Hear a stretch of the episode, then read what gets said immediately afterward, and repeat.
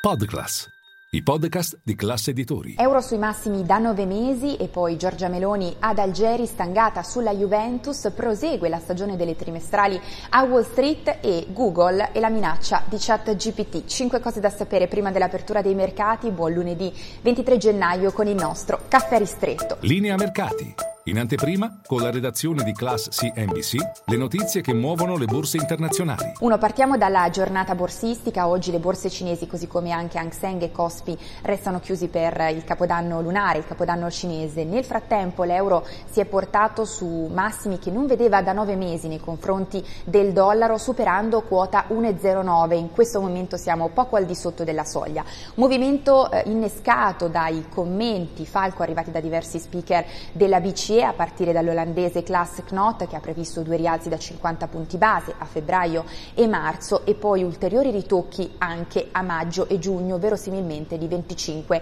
punti base. Nel frattempo il rendimento del nostro BTP a 10 anni oggi riparte da quota 3,97%, dunque si è riavvicinato alla soglia del 4%. E poi due, ci spostiamo ad Algeri, Giorgia Meloni in visita nel paese oggi seconda giornata, verranno siglati diversi accordi, in primis per aumentare il quantitativo di GNL, di gas liquefatto destinato all'Italia.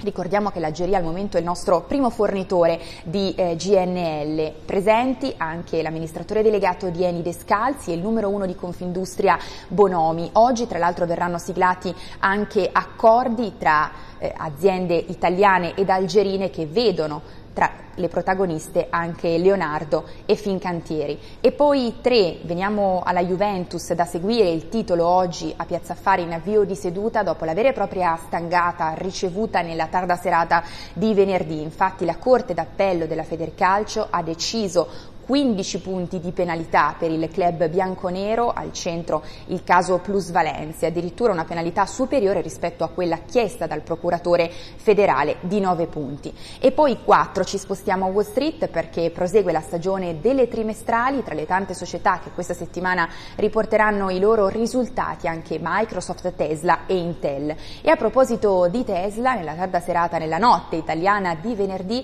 Elon Musk ha testimoniato nell'ambito del processo per un suo tweet del 2018 in cui aveva detto di avere fondi a sufficienza per delistare Tesla. Bene, la sua eh, difesa in tribunale solo perché twitto non significa che la gente ci creda o che agirà di conseguenza. Staremo a vedere come andrà a finire. E poi 5 concludiamo con eh, Google e la minaccia di chat GPT, perché secondo quanto riportato dal New York Times nel weekend, Google avrebbe richiamato in particolare l'amministratore delegato Picciai Rai avrebbe richiamato i fondatori Page e Brin proprio per eh, consulenza per quanto riguarda la sfida dell'intelligenza artificiale e soprattutto la minaccia di chat GPT che rischia di sostituirsi in parte al celebre motore di ricerca. E proprio a proposito di chat GPT continua a fare progressi, secondo quanto riportato dal Financial Times, in un esperimento un professore di Wharton si è accorto che chat GPT avrebbe superato un esame all'MBA di management del suo corso in maniera eh, migliore, sovraperformando addirittura alcuni dei suoi studenti del corso. E tutti vi aspetto in diretta a Caffè Fari con tutte le notizie.